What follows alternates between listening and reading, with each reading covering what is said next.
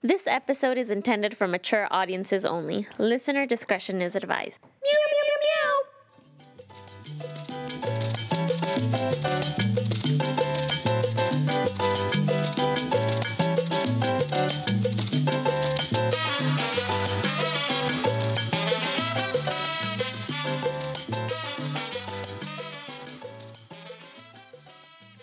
Welcome, kittens and cats. I'm Natalie. And I'm Ricky Lee. And we're on this frequency.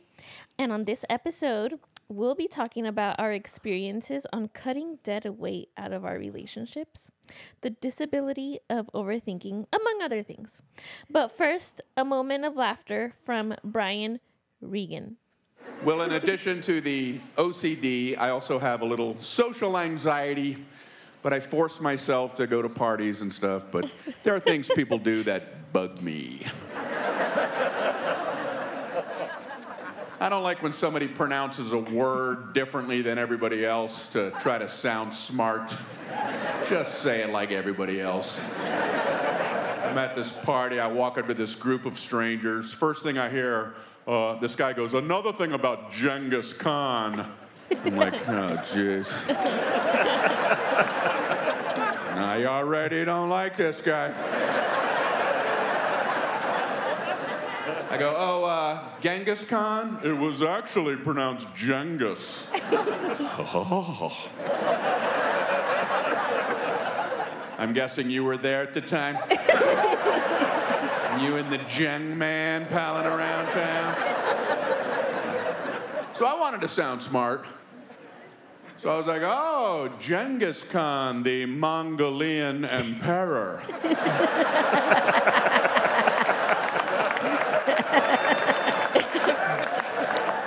Wasn't he the conqueror of China? China? Well, I felt this little circle tighten on me. I've done just been ostracized.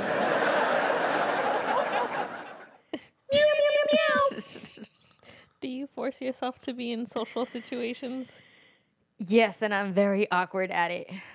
Very awkward at it. Mike and I were just having, the, we went out to dinner and we were just having the same conversation that Mike's like, I just really don't care to be out and socialize anymore. And I was like, I know, me too, but we have to do it. I think to. Maybe just changing up how you socialize. Yeah. Because yeah. like we were talking about earlier, don't invite me to go out to a bar. Yeah. Or a club. I do not want to be in those settings because mm-hmm. I work in those settings. Mm-hmm. So don't ask me out to go for a hike, maybe. Mm. Catch a movie. Mm. Let's have a picnic outside. And mm-hmm. I mean, like, even like you, right? Mm-hmm. What do you want? How do you want to spend time together outside of everything else? I just want to go for some coffee. Right. These right, days, right, it's right. that. It's yeah. the simple things.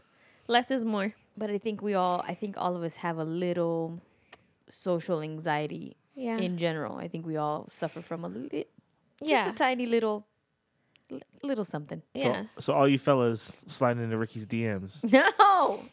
Take her for you a hike. You know what's up. Take her for a hike. Go on a picnic. Oh. Yeah. Don't take her to a bar. No. Don't take her to a club. Yeah. No. She likes that picnic. Mm-hmm. I'm trying to think about the last time I went on a picnic, but uh, definitely nature is the way to go now, I think. I think so. Yeah. I love it. I'm with it. Well, that clip is called Brain Hates It When You Pronounce Things Wrong. Brain? Well, that's how it says Brian. It says brain. You, you misspelled it, Ricky. Where does it say see? Brain? You see, look, they, look, guys. They're oh, over yeah. here trying to make my pregnancy life better, and look, no, they're purposely I... making me fuck up. Brian hates it when you pronounce things wrong by Brian Regan. That was a great moment of laughter. An additional moment of laughter brought to you by the ladies of On This Frequency. I'm over here all serious about the title. Fuck you I, guys. Hey, I was believing it. Wait, I was I believing it. Good. You should have said it leaving. So this episode was originally supposed to be about the recent blood moon lunar eclipse thing that occurred a couple of weeks ago. We were unable to record the episode, and Natalie suggested we change the topic for this episode since the event of the lunar eclipse we originally wanted to talk about was no longer relative. I insisted we stick to the topic. We compromised, brainstormed, and decided to move forward with the moon topic. So I found myself overthinking the entire topic because at this point I felt I had to sell the episode topic to Natalie because she wasn't necessarily feeling it.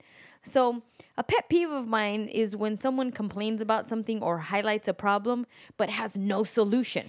So here I was not having a solution to both my overthinking and wanting to please Natalie and now not being inspired by any topic at all. And then I remembered a conversation that Natalie and I recently had, and it regarded the challenges of actually having a podcast. Natalie and I made the decision to create on this frequency, right? So I started thinking, shoot, are we growing enough? Mm. How could we make it better? Is our team right? What other topics do we actually need to talk about? Mm. Mm-hmm. Why doesn't Bartley think that our listeners would want to know about furry fetishes? Should we keep on this frequency going? What's the benefit? The only one getting paid here is Bartley. Hey, don't put my business out there like that. What if Natalie doesn't want to come back when she has the baby? What if I start to get too busy? And all these things are real. All these They're things happening. Are real. Yeah, in real time. And just just so our listeners know, too, I almost broke up with Ricky twenty mm. minutes ago coming in here. Break because up to make up. Because one of our conversations has been like, you know, w- what did you just men- mention? Like the topics that the we topics. need to cover and the planning that goes into it. Yeah. And how could we make it better? And one of the things, like for me, that's really important. And this is probably, again, like my just my personality and how I am is I like to have things planned out. Where Ricky is really good at being on the fly, she decides today I'm gonna change the episode, and I'm like, what the? F-? So I'm over here fucking freaking the hell out, ready to throw something, but then I come in and I'm like, Ricky, I'm really mad at you, but it's gonna be okay. She told me to get my shit together. I believe yeah, I you did. said you were gonna punch her in the face. Oh yeah, you, I, it was in the throat. You just actually. called it oh, out, yes. Bartley. You You're weren't right. supposed to tell anybody about that. Yeah, because then when she comes out tomorrow with a black guy on her throat. On my throat! A black guy. I love this pregnancy talk. A black guy on my throat. I don't know. Amen. A bruise, I guess. Is that what it's no, called? No, I kind of like the idea of a, black eye. of a bruise. Yeah. A bruise on my throat. On your throat. Yeah. Then there goes my trachea. I can't talk don't anymore. Don't ask her why. It wasn't me. But overthinking is a dangerous thing. And, and one of the things I've been learning recently is Uh, I, I was an ex- I say was right an extreme overthinker, mm. and I was y- yes because you still are yes, but I have reduced it significantly, and I, I sleep better because I've reduced the amount of overthinking that I'm doing because I've replaced that overthinking with meditation mm. and breathing and exercise and eating better, right? Mm. So I nourished my body in a different way. Mm. And I didn't realize how being an overthinker in every aspect of my life was holding me hostage. Mm. I did not live a calm life because I was I was an extreme overthinker, and it be, had become it's like anxiety inducing a right? ritual. Correct, right? So the definition of overthinking is the habit of applying analytical thinking and problem solving. Right? Mm. In a situation where it is unhelpful or mm. unproductive. Right? So it's our ability to think critically and carefully about things, including ourselves, is one of the greatest, one of our greatest tools. But like any tool, it can be used well or it can be used poorly. Right? So an analogy that I found on the internet says, overthinking is like using a chainsaw to cut out pictures for a scrapbook. That's excellent. So even though it's an incredibly powerful tool, there are many times when it's not useful and even makes things worse. Mm. Unfortunately, because most of us have been trained and rewarded for using analytical thinking and problem solving for so long, it can be hard to put this tool down and make a different approach when necessary. Right? So that definition and that analogy comes from Nick Wignall. He wrote an article called ten Simple Ways to Stop Overthinking Everything. Ooh, I'll have to read into that a little bit more. Yes, it's outstanding. And um, I found myself this weekend, we were doing uh, the Player Fest at Dodger Stadium, and, and I had a great conversation with one of their staff members. And he mentioned how being in a state of overthinking, right, and, and having fear, worry, and anxiety when that consumes all of who you are, it blocks your ability to channel your intuition. Ah. Uh, all of I like that. all of that worry, fear, and anxiety. Well, I don't like that. It's but. so loud. Yeah. You cannot hear your intuition. Yeah. You can't hear that little voice in your head that's going to tell you, hey, don't say this, mm. or eat that, or you need to rest, yeah, or you need to get up and go. You're going to miss all that because you're you're completely consumed by the fear, thoughts. anxiety, and worry yeah. with everything. Right. I think um, for me, the way that overthinking um, man- has manifested in the past, and and I recently became aware of it, was always... It's like when they say, um, you know, you're over here awake in the middle of the night thinking about what so-and-so thought of you when you said X, Y, and Z yes. twenty years ago. Mm. Now, why are you thinking about shit that doesn't matter anymore? Right. I think that's a big part of overthinking that I've con- like that has consumed me, is thinking, oh my God, what are they going to think of me? Oh my God, I wonder if they still think X, Y, and Z of me. Who the fuck cares? Right. And so what they say is that the most important thing to realize about what causes overthinking, because you think, well, why, why right? Mm-hmm. Is that it actually comes from a good place.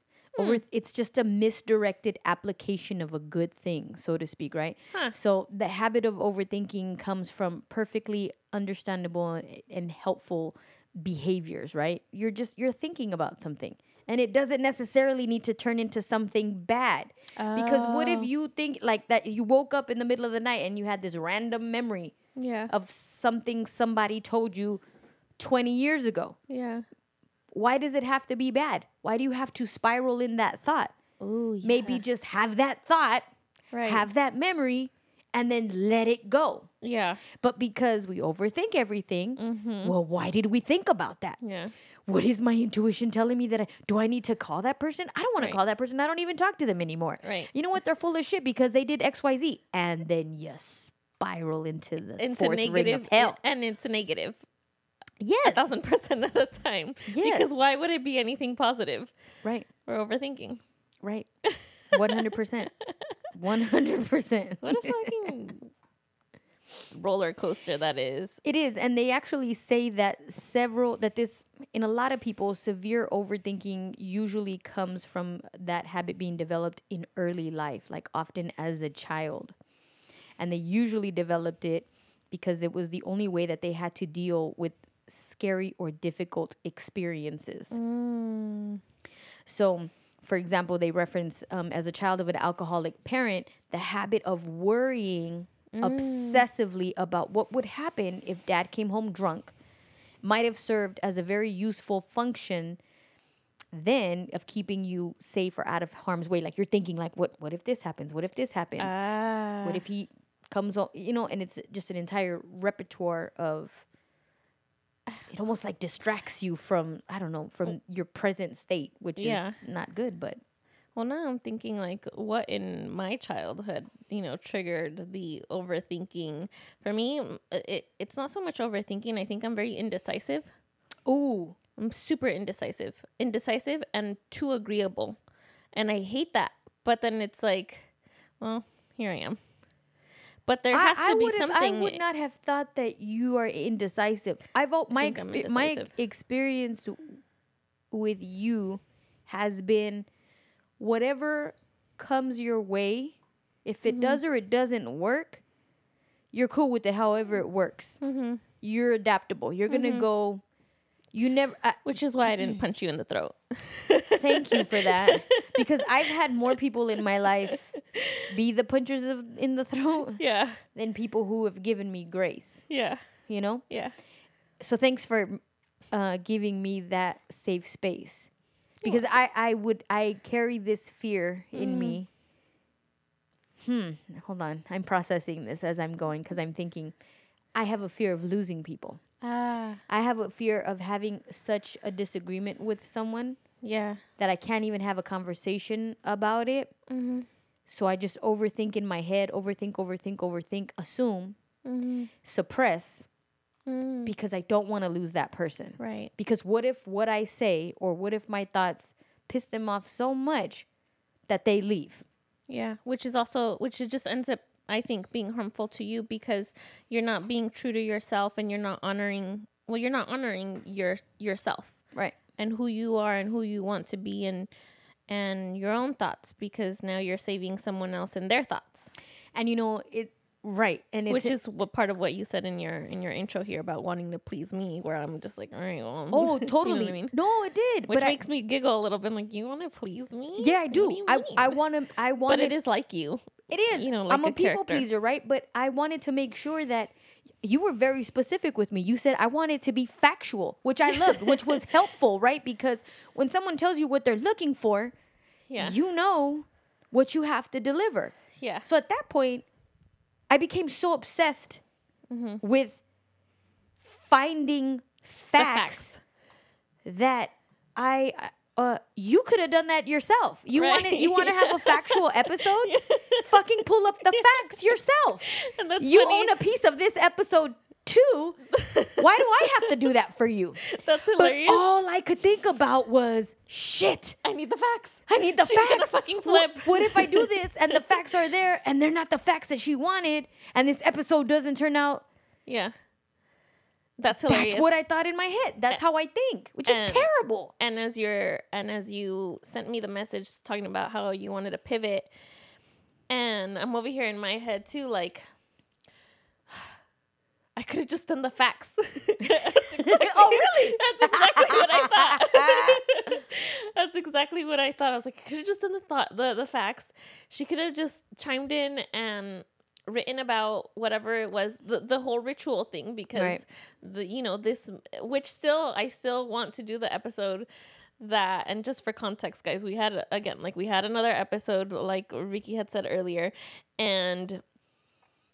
And so my thought was she could still talk about the things that she does, and then I'll just put the facts in, because this is the part of podcasting that nobody talks about right. that happens is everything pre-production is having having um, the notes, having a guideline of what we're going to talk about. And I think now that maybe Ricky and I are realizing is that we need to have more dialogue w- together pre in, before mm-hmm, in order to have a successful episode, so that we're both not over here losing our shit about she Which said is, he said or and, she should have we could have. And it's incredible too, because you can look back at some of our best episodes, and some of those have been ones where we didn't plan, mm-hmm. where we just like, all right, cool, this is what we're gonna do and this is what we're gonna talk about, mm-hmm. and that's always gonna be an element that exists when podcasting, when producing anything. Yeah, you can have a script. Yeah, just like in movies or in music, sometimes the best revisions, additions, moments of just pivoting and pivoting end up in some great offbeat, you know, content. Yeah. And sometimes I think also there's a lot of pressure right now. We want to deliver a, like we talked about, I mean, we've had meetings in the last couple of weeks. Where do we want to take this podcast, right? Right. How is this going to accommodate to our lives? What is the importance of this?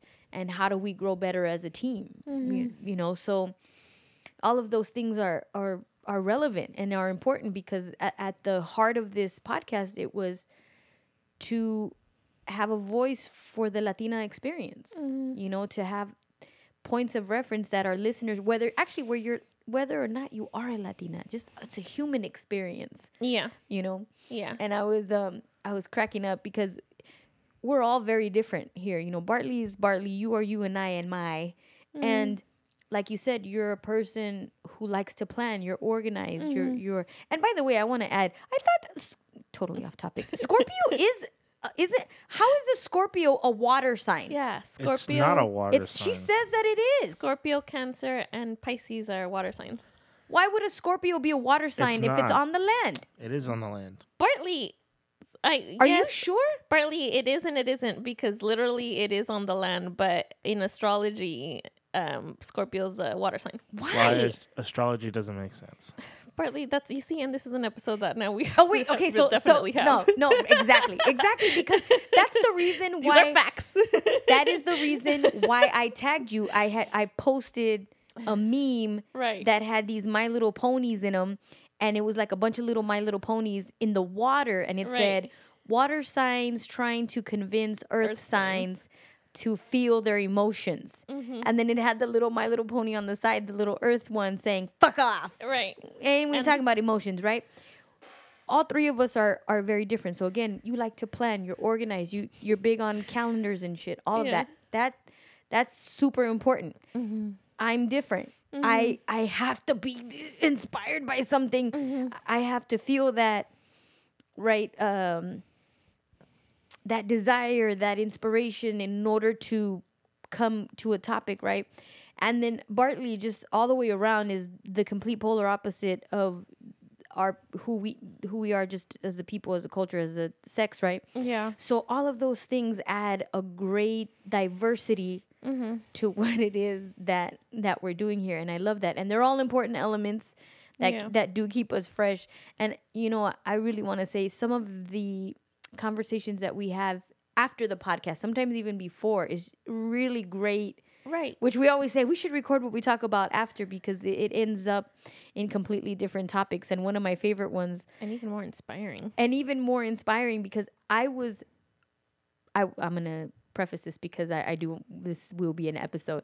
I text Natalie and Bartley one day. I was at the stadium and I was so excited because it was U C L A night mm-hmm. and U C L A brought their Bruin. Uh.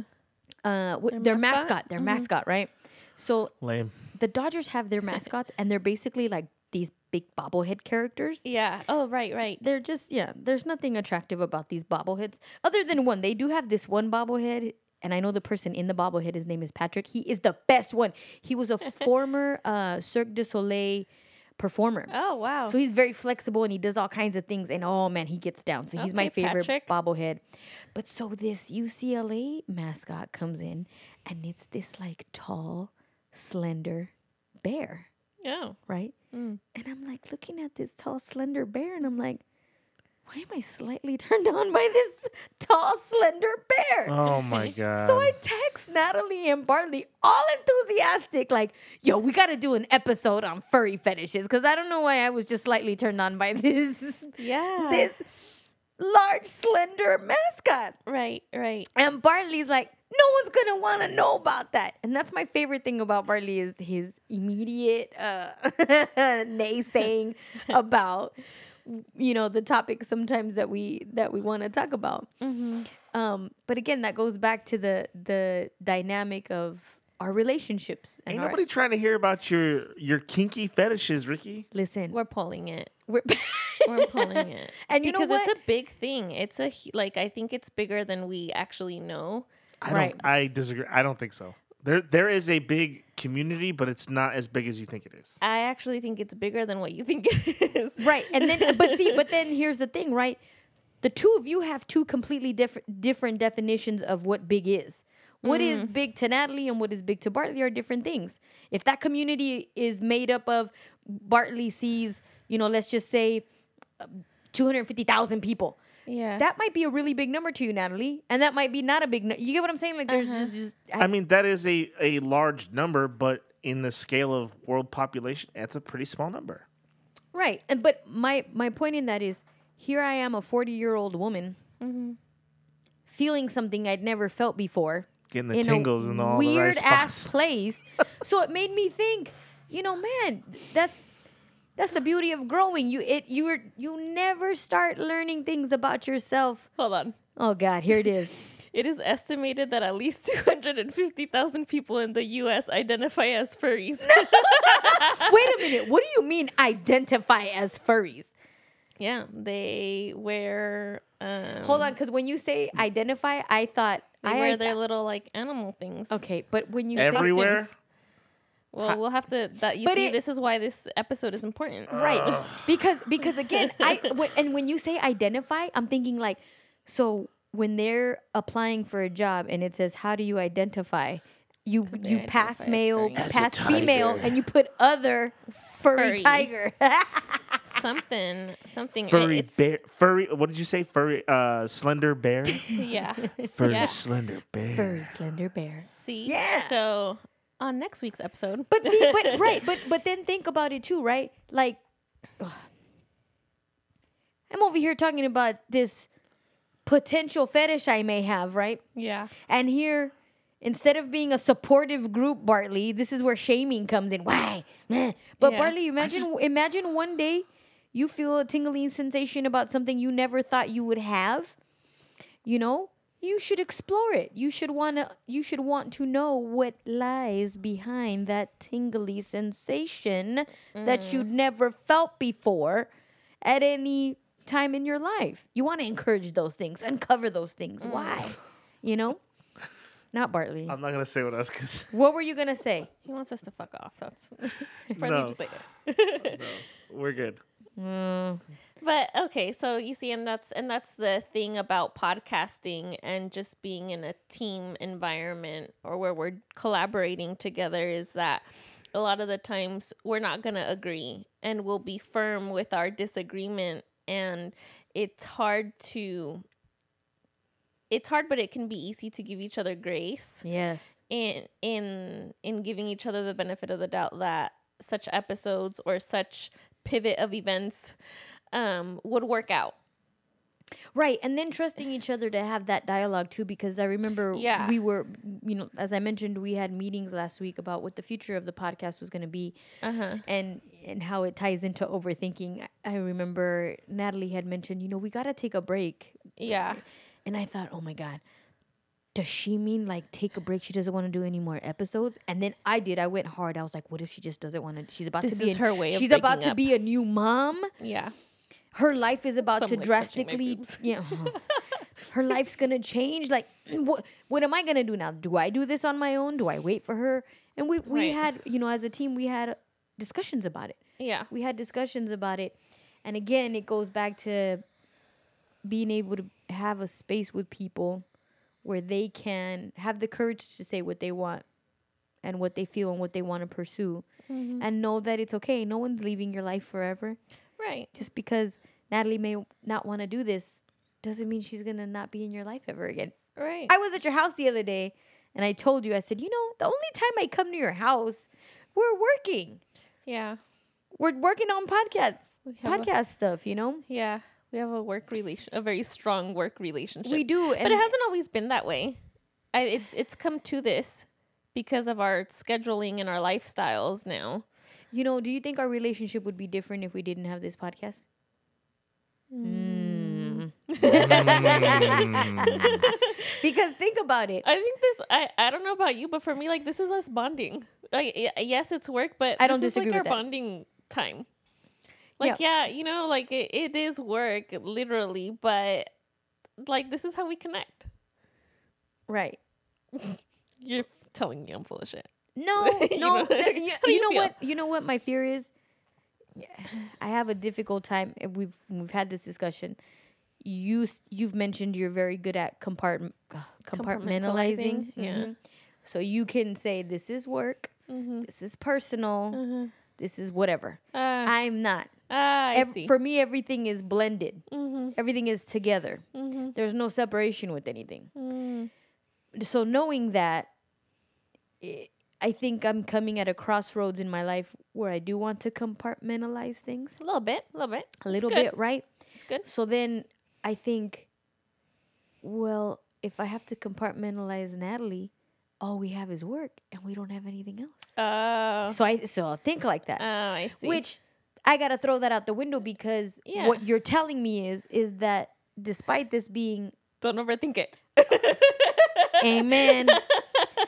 Amen. Oh, that was it, guys. You see, overthinking at its fine or yeah. in real life. And you know what they say that the, the minute, the minute that you mm. become aware that you're overthinking, mm. stop. Mm. And do some deep breathing for twenty seconds. Deep breathing for twenty seconds. It literally will reset your mind. I love that. Yeah. That's really, that, that feels, that has to feel good because that, again, like all of this overthinking and indecisiveness and it's this or that or could it be whatever and spiraling just puts you in this s- state of stress and anxiety and the unknown and like right like you know. Were overthinking about um what's that stuff that's scarce right now Oh yeah, the baby For, formula. Baby formula. Mm-hmm. Yeah, hell yeah, that shit is fucking scary. And and there's there's a part of me, you know, the overthinking side that says, flip out, call everyone, Get ask for- everyone, go to five different cities and find it. Go to Ensenada and smuggle some formula back is what you told me. Yes, yes, and that's the overthinking part, right? Because and then what if the baby doesn't like the formula? And what if it has lead in it? Right. See, that's what I'm saying. And so then, and it's probably worse as a new mother because yeah. you want everything to be okay. And perfect. You don't want to worry about this shit. Right, right. Which we also talked about earlier this week with your work schedule and being able to stop all of that mm-hmm. so you can enjoy and be mm-hmm. present in your space, in your nesting zone. Yeah. And enjoying in every moment. And which, let me tell you, if you if you're not following Natalie on her Instagram page, her, what is your handle? It's it's Natalie with two I's, Stephanie, right? Mm-hmm. N A T A L I I E S T E P H A N I E. One of my favorite things to watch are her yoga videos. I see you do your yoga. That's your self-love to yourself. Mm-hmm. My favorite part is watching Jorge mm-hmm. every step of the way and him just changing positions and whatnot. Yeah. But when I see that, that's my own reminder to practice um, doing things like that for mm. yourself. Yeah. And you honor your, your presence and you on- that's a moment where you're not overthinking. Yeah. That's a moment where you're when you're thinking about every movement your body is making, when you're when you're thinking about the breath yes. that you're taking. And how that oxygen is going and running through every part of your body. Yeah. And and reviving everything. Yeah. And I think, and that's the, and you know, and that's all um, yoga is, is honoring your, your spirit, your heart, your mm. soul, your, your, and it's literally all breath work. It is. You, you know? know, I was reading a book called The Energy Codes. Mm-hmm. And there's a part in there that mentions, if you really master your breathing, uh-huh. you can have one of the most efficient workouts ever. Mm. She explains how when you listen to music and you're working out and you're getting all excited, yeah, your brain's all pumped up and you're moving forward. But she said, if you can learn how to breathe while you're running or while you're exercising, and literally open up your lungs and have oxygen access every single part of your body. It is the most, she almost compared it to like doing drugs, like the high that you get ah. by breathing and executing your workout. Yeah. It's extraordinary. Wow. So that's a goal of mine. Mastering it's an audio book. It's an audio book, and she she gives a lot of instructions and she gives you a lot of diagrams on how. Yeah, you had helps. you had mentioned that, and I have it in my um. The energy codes. The energy codes. I'm gonna write this down because now it's our um, our recommendation. It is because that will support um, the overthinking. Mm-hmm. It'll support just again by breathing, and then. I wonder if there's anything about in there about understanding like yourself and where you might lack and why you might lack these right these things. So in uh the article that mm-hmm. well this is what what was his name? I already forgot. Nick Nick Wignall. Nick Wignall wrote Wignall. The way he says to combat overthinking. He gives ten. So identify the emotions behind overthinking. Schedule a future thinking date. Oh. So one of the tricks that overthinking plays on us is convincing us that we have to think more now. Mm. Um, number three is only overthink on paper. One of the biggest downsides of overthinking is that it generates lots of difficult emotion, often unnecessarily so. Number four, learn to be more assertive, which I think is, Natalie, you were saying that you... Um, Indecisiveness. You're indecisive. Yeah, so learn to be more part. assertive. One of the biggest reasons we tend to overthink things is that it gives us the illusion of control, mm. a temporary feeling as though we're doing something to address the problems. But feeling like you're solving problems doesn't always mean you're solving problems. Yeah. Feel this, that. And this is me. So overthinking often serves as a form of procrastination. Ooh. From doing or saying the difficult things that we know deep deep down inside we should do. So you're over, instead of making a decision on something, you're thinking and thinking and thinking and thinking, and you think that it's productive because you need to have a result. Right. But then you, there's nothing, nothing, nothing happens. Is happening. And assertiveness is the ability to speak your most honest mind and directly in a way that's respectful to yourself and to others. Uh, number five, spotting cognitive distortions. Cognitive distortions are errors in thinking that lead to excessive emotional reactions. And I love the way he worded this. Cognitive distortions are errors in thinking. Hmm. As I'm reading that and saying that, I imagine your brain is a machine, mm-hmm. and it operates a certain way, mm-hmm. and it has errors, mm. functions that perform in an erroneous manner. And so you got to correct it, right? Yeah. So for example, I'll never pass this stupid test. Obviously, you can't see the future no matter how much it feels like you'll never pass the test, right? Yeah. Or, she probably thought I was a complete idiot. Reading people's minds is equally unlikely as knowing the future. Okay? God, why am I such an idiot? Yeah. Labeling yourself as an idiot because you made a mistake is a bit of an overgeneralization. So that's a lot of negative talk, and that's a whole other set Podcast of things. Podcast episode too. Mm-hmm. Uh, number six, try some ordinary mindfulness. You've probably heard of mindfulness meditation. Sit down, yes. close your eyes, and focus on your breath for, oh, this one says twenty minutes. I was over here saying twenty seconds. twenty minutes. Oh. Right? That's a long time. It is a long time. It's so technically, it's not. It's but, just twenty minutes. But because we're in a fifteen second, thirty second attention span. And also we're always on the go. twenty minutes seems like an eternity. Yeah. Right? Yeah. Use the five five five drill to improve your emotional tolerance. So what is the five five five drill? Yeah. If you want to eliminate overthinking, you need to eliminate what it serves, right? If overthinking helps distract you from your fears, you need another way to deal with fear. Mm. If overthinking helps distract you from sadness, you need another way to deal with sadness. Ah. Right? But so this is a part of like even, well, having that, just catching it, right? I'm just sad. Catching it. Mm-hmm. I'm scared. I'm ashamed. So it suggests that get out a piece of paper, jot down the emotion and how intense it is on a scale of one to ten. Now set your timer on your phone for five minutes. Refocus your attention on what you were doing or what you need to be doing. And if you feel pulled to think about or do something about an emotion, remind yourself that after five minutes, you'll be able to return to it. Mm. It's basically a repeat step with all of that. Okay. Number eight, experiment with micro decisiveness. Oh, okay. What the hell is this? That one's for me. A lot of people think of having a hard... A lot of people think of having a hard time making decisions and being a decisive as a symptom of overthinking. And while this is true, it often obscures a more important idea about the relationship between overthinking and indecision.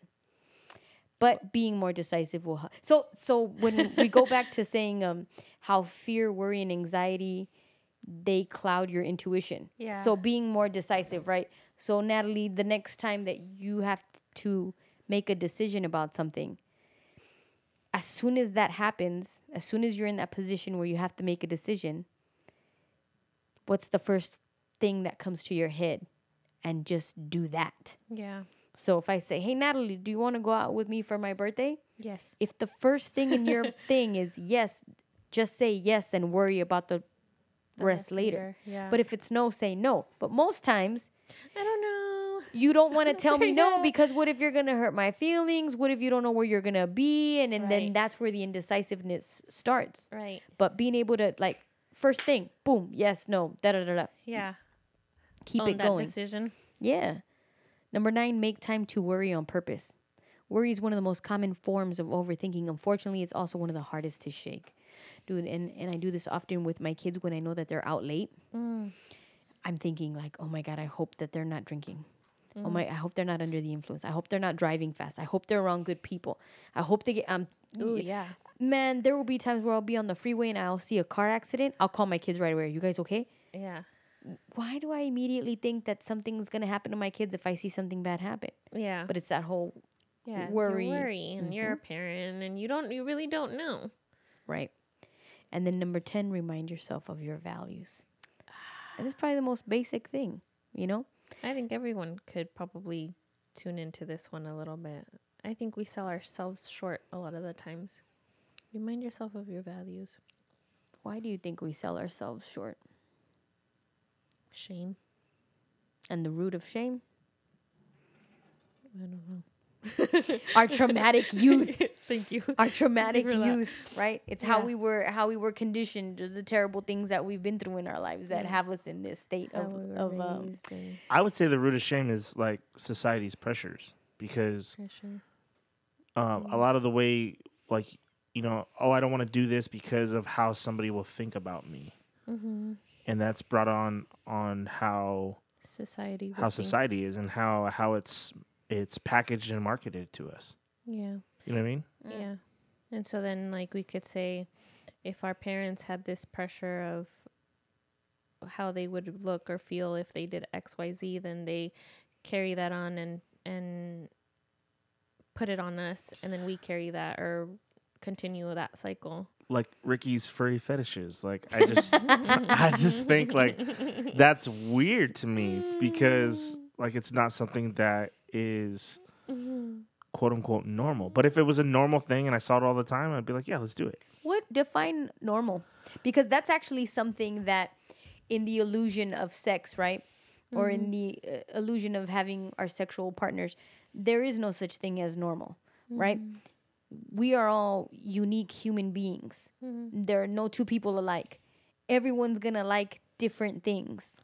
Should They're going to experience pleasure in different ways, right? What society tells us, if we're going to stick with this example, and you go to Pornhub and you watch everything that's going on on those channels, the pressure of, of, of a couple, and I'll put both partners, whoever you are, is, damn, that's what I got to do? This is how you receive. This is how you act. This is what you do. So anytime, imagine thinking anything outside of what's in your face, you're going to look at it as it's not normal because it's not in your face with everything that you're looking at, wherever you're looking at things. But also in that same regard, isn't porn generally marketed to males? Like, is there any, is there any porn genre that is... Or or even porn videos that are specifically generated for females? Listen, I just went onto Pornhub and looked up furry fetishes. No! two point nine million views. Stop it! one point one million views. one point nine million I know what Ricky's going to be doing tonight. Bartley, don't you don't you ever say that there's not... See, Bartley, you have just been discredited. No. Look, at two point nine? two point nine million views for out of seven billion people.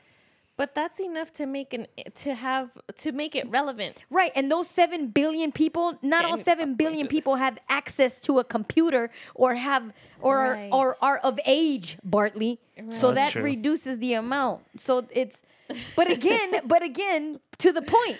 This is too much. There is no n- normal is Hispanic panic, two point nine million. What? Yeah, it, it's it, it does go to show that, that we could say societal norms, but we can't just say there's no such thing as just throwing the word normal out there. Correct. Because that doesn't really exist. It's societal society societal norms, and that's something Natalie would always talk about. You would always talk about, why do I have to follow these rules? Why do I have to operate this way? Why do I have mm-hmm. to achieve these mile- milestones mm-hmm. by a certain time or a certain way? Mm-hmm. You were always you've.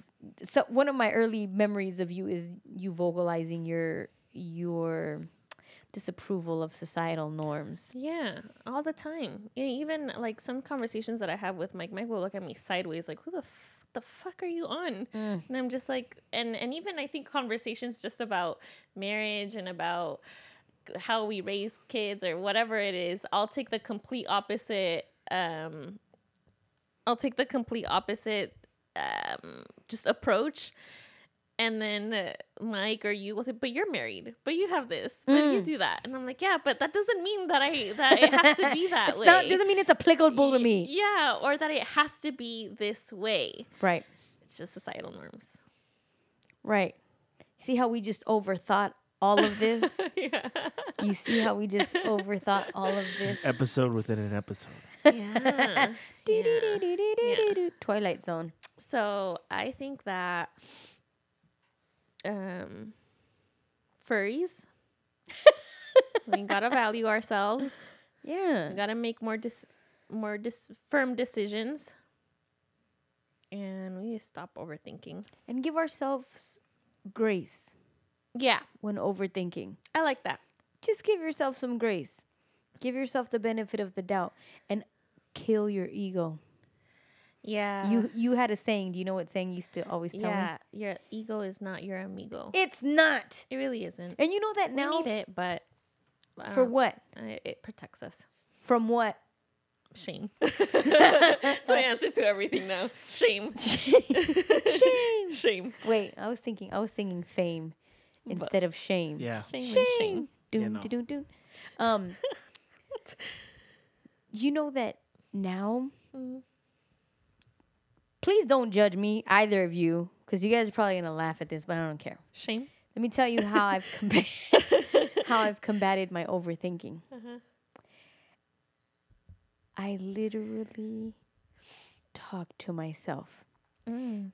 I envision myself in my own head. I don't like Snapchat. Never used Snapchat. Mm. I think I tried dabbling in it. But you know how you ha- you make your little person? Mm, your Bitmoji. Your Bitmoji. There mm-hmm. you go. Mm-hmm. So when I start to overthink things, I literally imagine my Bitmoji inside of my head, like in my brain. Yeah. And my Bitmoji takes out a little broom. Uh-huh. And I feel dumb saying this. No, just carry it on. And literally my Bitmoji with the little broom will go in my brain and say, let's sweep these over thoughts out of the way. Let's sweep this out. Get this out. You need to clean this up. Clean up on my own. Li- I'm not kidding you. That is how, and it's a very childlike thing to do. Yeah. But I have to literally imagine myself, my little Bitmoji character, in my brain. That mm-hmm. was close. Natalie almost yeah. dropped her brand new iPad Jesus. Sponsored by Michael Moda. Oops. I have to imagine myself sweeping my negative thoughts and my overthinking out of the way. And then once those, and I see the little cloud of dust, I mm-hmm. see the little shk, shk, shk, shk, shk. I'm just skirting everything out. And then once the overthoughts are there, I slap myself in the face. My little Bitmoji slaps real Ricky in the face. This sounds ludicrous. I can imagine someone listening to this right now going, this is this bitch is fucking nuts. She's fucking nuts, okay? But I'll slap myself in the face and be like, you're better than that. And I'll have an entire pep talk with myself. Yeah. And reinforce what I need to know about myself and remind myself. And you know why? Because I've realized mm. how much, not negativity, just how much discouragement mm. I've received in my life. Mm. It's an incredible amount. Yeah. This is not to say that what I've experienced in my life is any more or any less. There are people that have endured some incredible yeah. pain, some mm-hmm. terrible things in this life, okay? Mm-hmm. Which is also another bad thing and another overthinking thing, right? You discredit your own emotions. Well, I was just going to say that. Like, right? I'm over here you I'm telling still you. Have to yeah, I'm honor over here. Your life experiences. Right, right. Because me saying that I've been profoundly hurt by people, mm-hmm. ironically and stupidly, I hesitate saying that because I love these people and I don't want to hurt these people and I don't want them. I don't want people to think like, damn, she's been really, really profoundly hurt by people that she still has in her life. Right. And I don't want to make them feel bad when those people didn't hesitate once to make me feel bad. Right. When those people didn't hesitate once to tear me down yeah. or to fill me with negativity or to make me believe things about myself that were not true. They were right. never.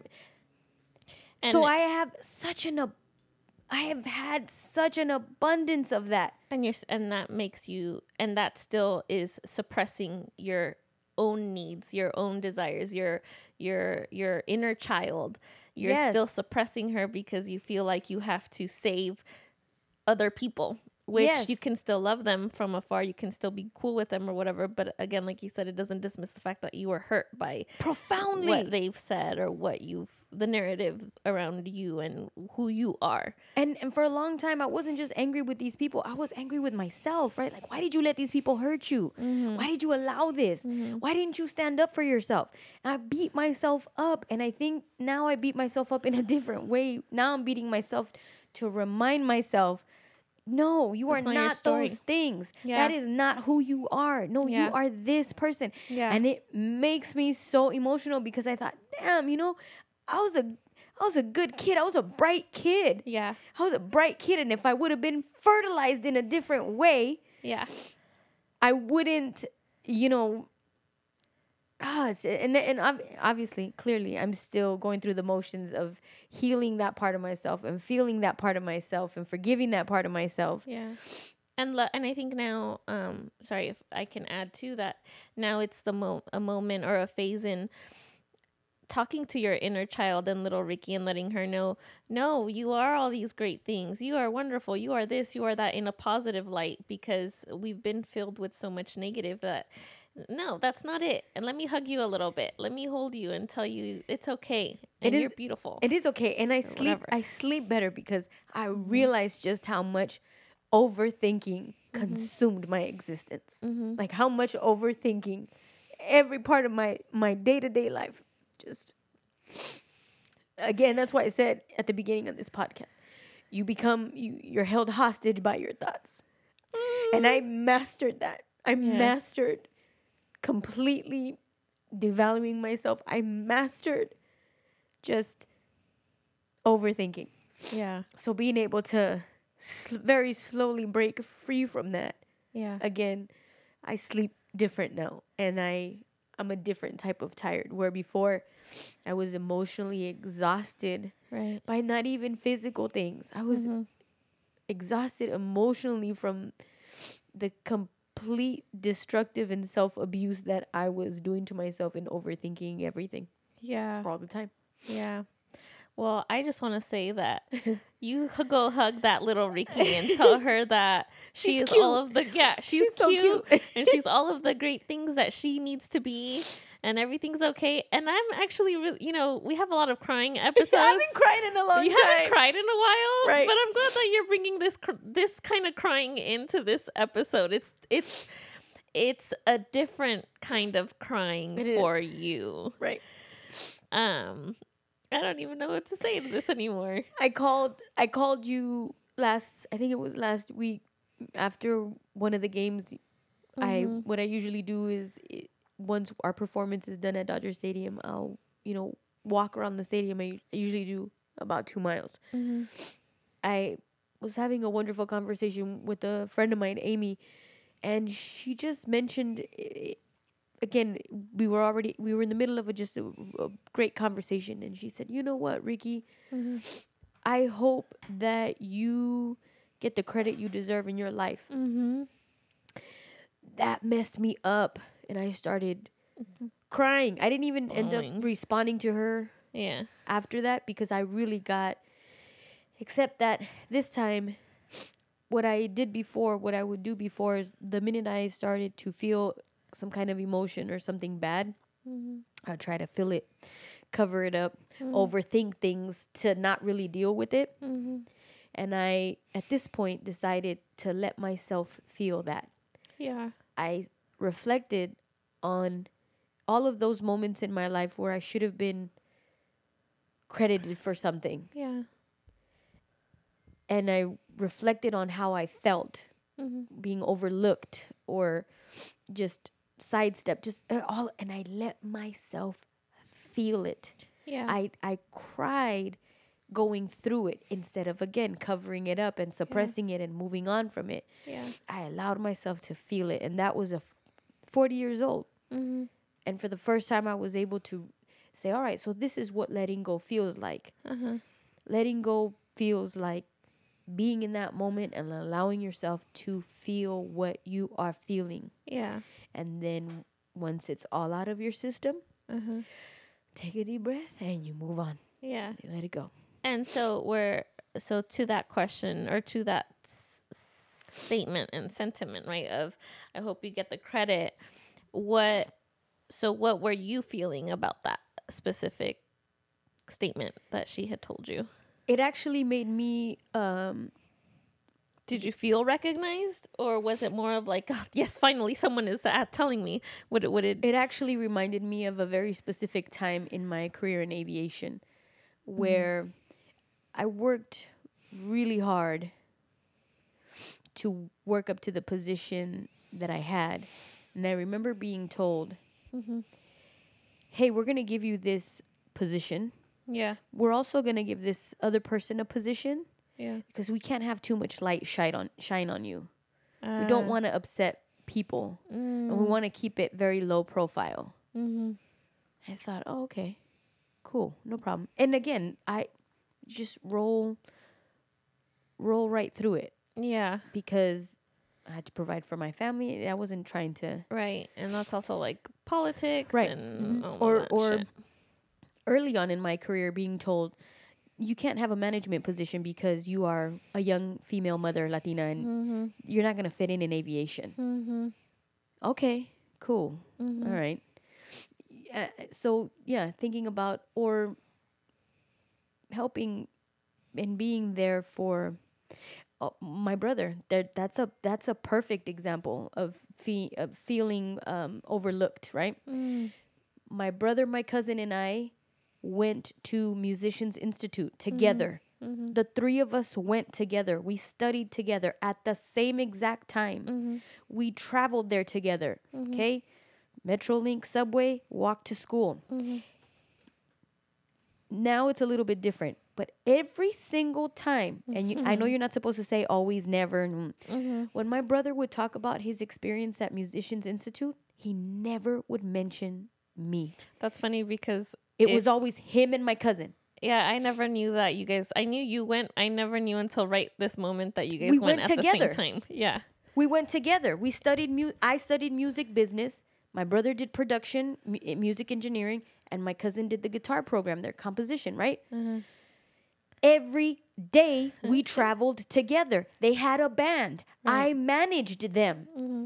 And every time he would tell the stories, mm-hmm. I was never included in it. And yeah. and for the longest time, I never said anything.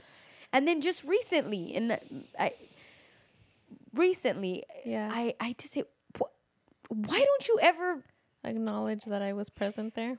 Mention that I was with you. Yeah. That yeah. I, I was pregnant at the Key Club passing out flyers for you. Yeah. Because it was my job and it was asked, why do you leave me out of the equation? Right. So those are the things, those are the moments that I, I feel like, wait a minute. Uh-huh. Why?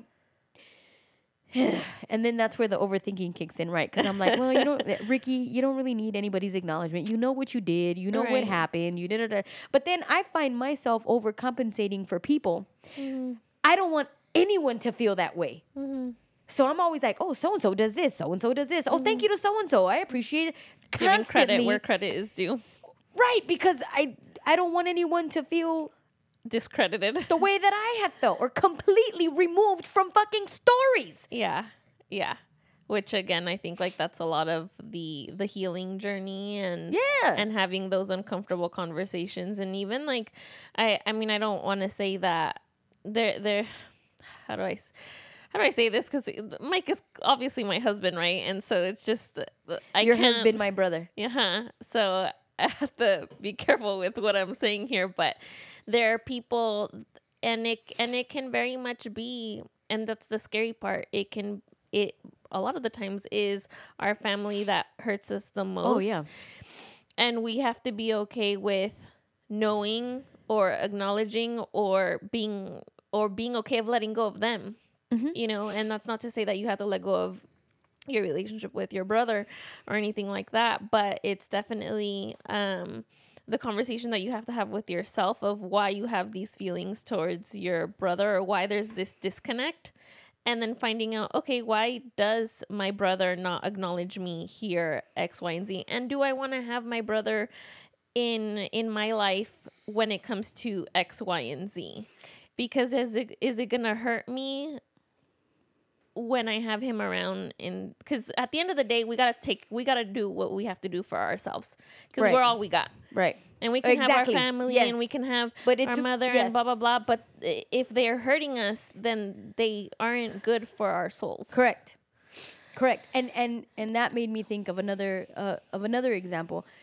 I was married to someone who was incarcerated, mm-hmm. and then was ostracized from my family because of that mm-hmm. choice that I made. Mm-hmm. And one of the very specific, one of the moments that is just, um, what do you call it when you cattle and you brand branding? That is branded branding. In my heart. It mm. is. I gotta let this go too. This is a healing thing. Hey, but this is why this podcast exists. This is why we're here. Was I remember being at uh, going into the um, uh, Rite Aid.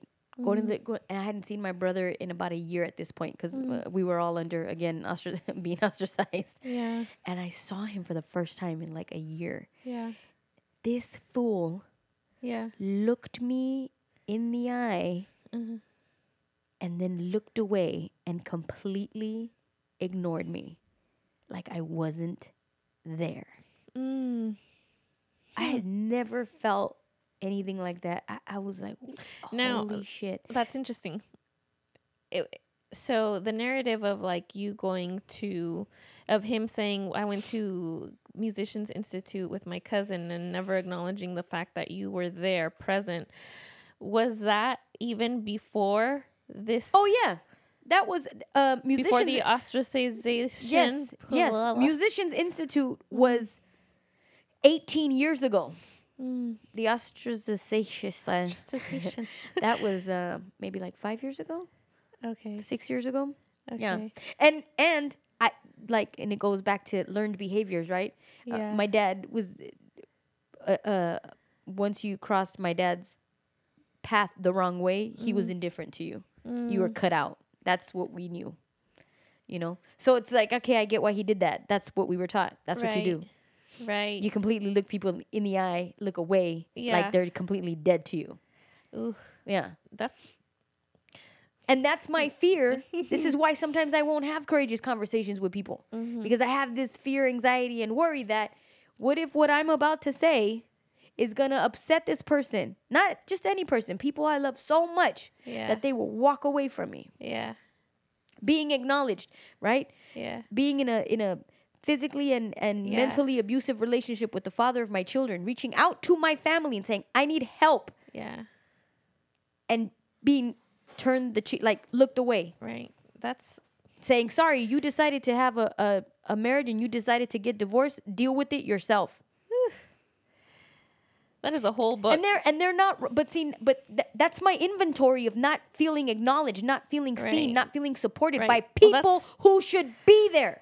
It's kind of, that's neglect, you know, and oh, it, geez, yeah. and that's a whole other, and you know, and again, like, because this is such a, because we're talking about family and, you know, and he, here I am in the middle of it too, but it does have something big to say about the immature um, parenting right. and having an um, an emotionally immature parent, and it's not their fault necessarily, but you can't, you can't try again, like, you can't suppress your own feelings about it to save them, because that's still right, right. giving them the upper hand, and the they're still winning. You know, yeah. they still and I'm have still you held hostage. hostage. Yes. Yeah, I'm still held hostage. That's one hundred. Per, that's one hundred percent true, and that is the root of my overthinking. Yeah, yeah. That yeah, is the root of my now, overthinking. Because now you're you're in a state of stress and panic. I don't want to lose my family. What if this happens? What if they don't love me? There's um in that in the episode of Goop that we watched mm-hmm. where um one of the sex doctors, this always goes back to sex. One of the sex doctors is trying to show the husband how to put on a furry mascot uniform.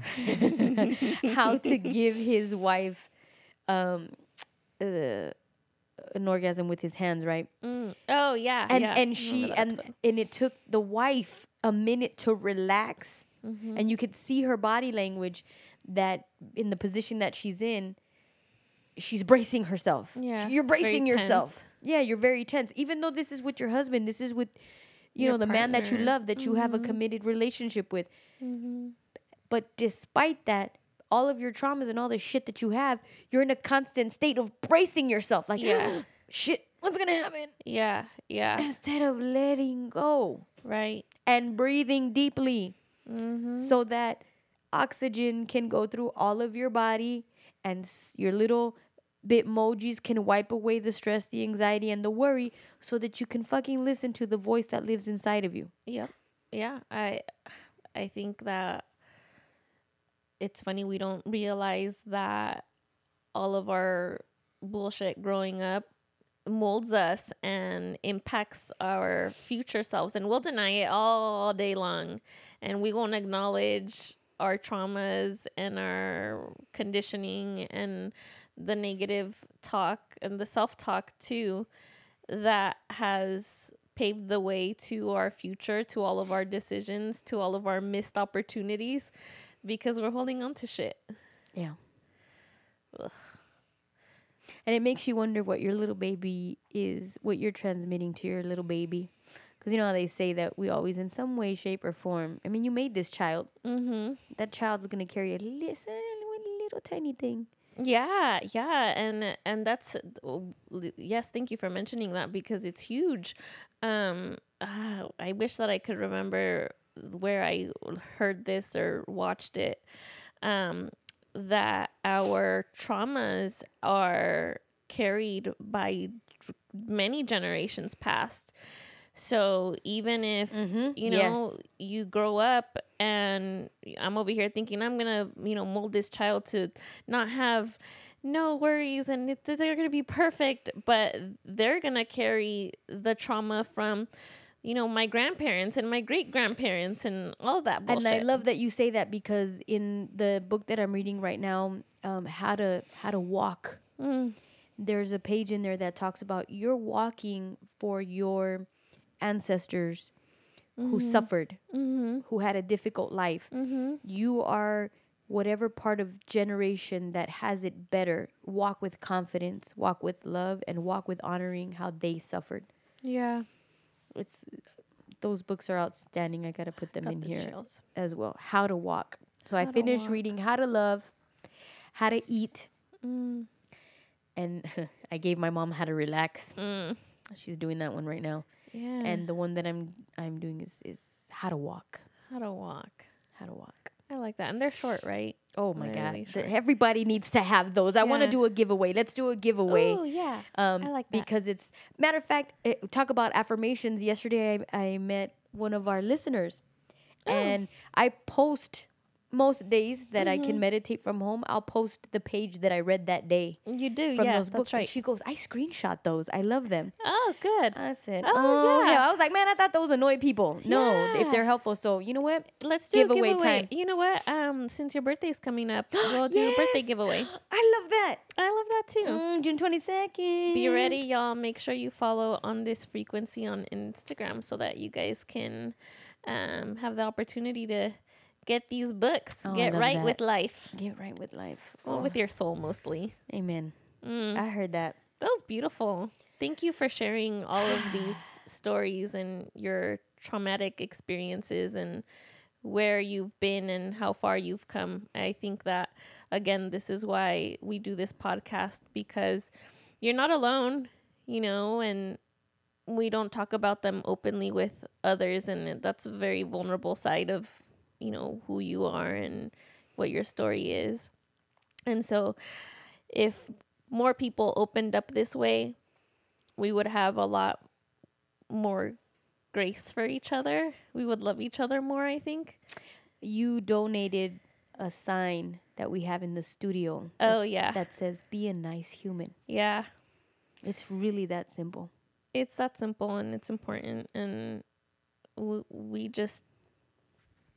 we don't give people enough grace, and we don't nearly know anything. You know, people can come up to us and say, hey, I'm X, Y, and Z type of person. I've been through this, but we don't really know because we've never been there. Yeah. So yeah. Give everyone that you see a hug. Tell yes. them they're beautiful. Smile at them, because it's tough out here in these streets. You know it's hot out here for a pimp. Mm, should that be the closing song? Hey, it won a Grammy, so Three Six Mafia, I think it was. That's tough. All right, y'all. Well, again, this was beautiful. And if you loved this episode, make sure to leave us a review on Apple, on Spotify, wherever you listen to podcasts. Um, you can also support us by donating some coffee. Go to buymeacoffee.com forward slash on this frequency.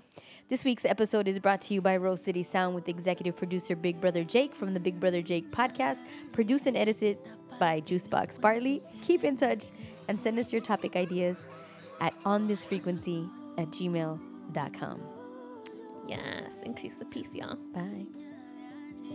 Te prometo que pronto todo va a estar bien. No soy chiquita. El miedo al fracaso, el pasado que nunca solté, lo que nunca dije y el tiempo que no va a volver, mi codependencia, mi infancia y lo que ya sané.